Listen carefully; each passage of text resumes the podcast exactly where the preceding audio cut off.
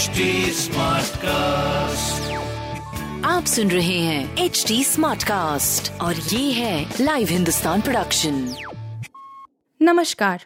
ये रही आज की सबसे बड़ी खबरें।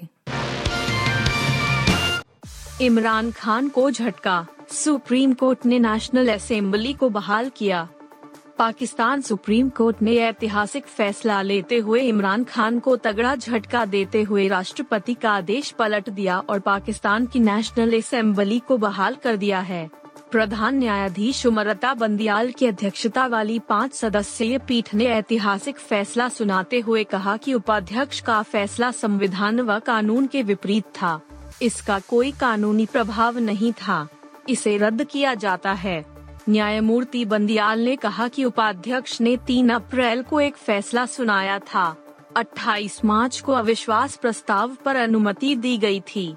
अध्यक्ष के फैसले को असंवैधानिक घोषित किया जाता है। अदालत ने प्रधानमंत्री खान द्वारा राष्ट्रपति आरिफ अलवी को नेशनल असेंबली भंग करने की सलाह को भी असंवैधानिक घोषित किया। पीठ में न्यायमूर्ति जाजुल हसन, न्यायमूर्ति मोहम्मद अली मजहर मिया खेल, न्यायमूर्ति मुनी बख्तर और न्यायमूर्ति जमाल खान मंडो खेल भी शामिल थे। पीठ ने प्रधानमंत्री खान और उनके कैबिनेट को 3 अप्रैल की स्थिति के अनुसार उनके पदों पर बहाल कर दिया। भारत ने फिर निभाई दोस्ती। संयुक्त राष्ट्र में रूस को निलंबित करने पर वोटिंग से किया किनारा। भारत ने एक बार फिर रूस के साथ अपनी दोस्ती निभाई है। भारत ने गुरुवार को संयुक्त राष्ट्र महासभा में रूस को संग्राम मानवाधिकार परिषद से निलंबित करने के प्रस्ताव पर मतदान में भाग नहीं लिया।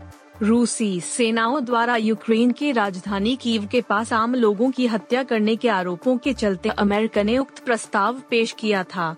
कुल एक सौ तिरानवे सदस्य देशों वाली महासभा ने गुरुवार को मानवाधिकार परिषद से रूस को निलंबित करने के प्रस्ताव पर मतदान किया। इस प्रस्ताव के पक्ष में तिरानवे और विरोध में 24 मत पड़े, जबकि अट्ठावन देशों ने मतदान में भाग नहीं लिया। रूस को संयुक्त राष्ट्र मानवाधिकार परिषद से निलंबित कर दिया गया है। संयुक्त राष्ट्र में भारत के स्थायी प्रतिनिधि टी एस तिरुमूर्ति ने मतदान के बाद कहा, भारत ने आज महासभा में रूस महासंघ को मानवाधिकार परिषद से निलंबित करने से संबंधित प्रस्ताव पर मतदान में भाग नहीं लिया। हमने तर्क संगत और प्रक्रिया सम्मत कारणों से यह किया। आंध्र प्रदेश की पूरी कैबिनेट ने दिया इस्तीफा 2024 इलेक्शन से पहले जगन मोहन रेड्डी की तैयारी। साल 2024 विधानसभा चुनाव से पहले आंध्र प्रदेश के सीएम जगन मोहन रेड्डी कुछ बड़ा बदलाव करने वाले हैं। गुरुवार को सीएम जगन मोहन रेड्डी ने कैबिनेट भंग कर दी, जिसके बाद सभी मंत्रियों ने सीएम को अपना इस्तीफा सौंप दिया। इससे पहले गुरुवार को सचिवालय में CM Y S Jagan Mohan Reddy के नेतृत्व में कैबिनेट की अंतिम बैठक हुई। इसके बाद सीएम ने कैबिनेट भंग की और सभी मंत्रियों ने सीएम रेड्डी को अपना इस्तीफा सौंपा। साल 2024 विधानसभा चुनाव से पहले जगन मोहन रेड्डी प्रदेश कैबिनेट में बड़ा बदलाव कर सकते हैं। माना जा रहा है कि चुनाव से पहले रेड्डी कुछ नए चेहरों को अपने मंत्रिमंडल में जगह दे सकते हैं। गौरतलब है कि 30 मई 2019 को मुख्यमंत्री का पदभार संभालने के बाद जगन मोहन रेड्डी ने घोषणा की थी कि ढाई साल बाद वह अपने मंत्रिमंडल में बदलाव करेंगे। पार्टी सूत्रों का कहना है कि 11 अप्रैल को जगन मोहन रेड्डी नई कैबिनेट का गठन करेंगे। आईपीएल 2022 लखनऊ सुपर जायंट्स ने लगाई जीत की हैट्रिक, दिल्ली कैपिटल्स को छह विकेट से हराया। लखनऊ सुपर जायंट्स ने आईपीएल 2022 के पंद्रहवे मुकाबले में दिल्ली कैपिटल्स को हराकर जीत की हैट्रिक लगाई। दिल्ली कैपिटल्स ने पहले बल्लेबाजी करते हुए पृथ्वी शॉ की इकसठ रन की तूफानी पारी के चलते लखनऊ के सामने 150 रनों का लक्ष्य रखा था। इस स्कोर को लखनऊ ने दो गेंदे शेष रहते हासिल कर लिया। लखनऊ के लिए क्विंटन डीकॉक ने 80 रनों की शानदार पारी खेली। वहीं युवा टैलेंट आयुष बदोनी ने तीन गेंदों पर 10 रन की महत्वपूर्ण पारी खेली। बदोनी ने शार्दुल ठाकुर की गेंद पर छक्का लगाकर टीम को मैच जीताया। इस जीत के बाद Lucknow Super Giants points table में दूसरे पायदान पर पहुँच गई है। केल राहुल ने इस मैच में टॉस जीतकर पहले गेंदबाजी करने का फैसला लिया था।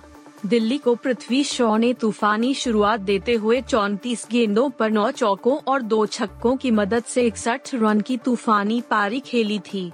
दिल्ली को पहला झटका शॉ के रूप में इकसठ के निजी स्कोर पर लगा था। इसके बाद वो नचार और पावल तीन रन बनाकर आउट हो गए। लड़खड़ाती दिल्ली को कप्तान ऋषभ पंत और सरफराज ने संभाला और क्रमश उनतालीस और छत्तीस रन की पारी खेल दिल्ली का स्कोर एक सौ उनचास तक पहुँचाया। कंगना रनौत को माफ़ नहीं करने के मूड में जावेद अख्तर बॉलीवुड के दिग्गज लिरिसिस्ट जावेद अख्तर 7 अप्रैल को अंधेरी मजिस्ट्रेट कोर्ट में पहुँचे। वह यहाँ कंगना रनौत के खिलाफ की शिकायत की सुनवाई के लिए आए थे हालाँकि मजिस्ट्रेट के छुट्टी पर होने की वजह से सुनवाई आज नहीं हो पाई। अब वहाँ पहुँचने के बाद जावेद ने मीडिया से बात करते हुए कहा, मैं कोशिश करता हूँ कि हर बार आऊँ। जो शुरू किया है, उसे खत्म तो करना है। जावेद अख्तर के वकील जय भारद्वाज ने आगे बताया कि उनकी अटेंडेंस आज की मार्क हो गई है तो अब वह घर जा सकते हैं और जावेद कोशिश करेंगे कि वह अगली सुनवाई की थोड़ी नज़दीक डेट निकलवाएँ। अख्तर के इस शिकायत वाले मामले की सुनवाई अब 2 मई को अंधेरी की 10 विन मेट्रोपॉलिटन मजिस्ट्रेट कोर्ट में होगी। वहीं कंगना के वकील रिजवान सिद्दीकी की अपील है कि एक्ट्रेस खुद अदालत में न आए। उनका प्रतिनिधित्व उनके वकील कर सकते हैं।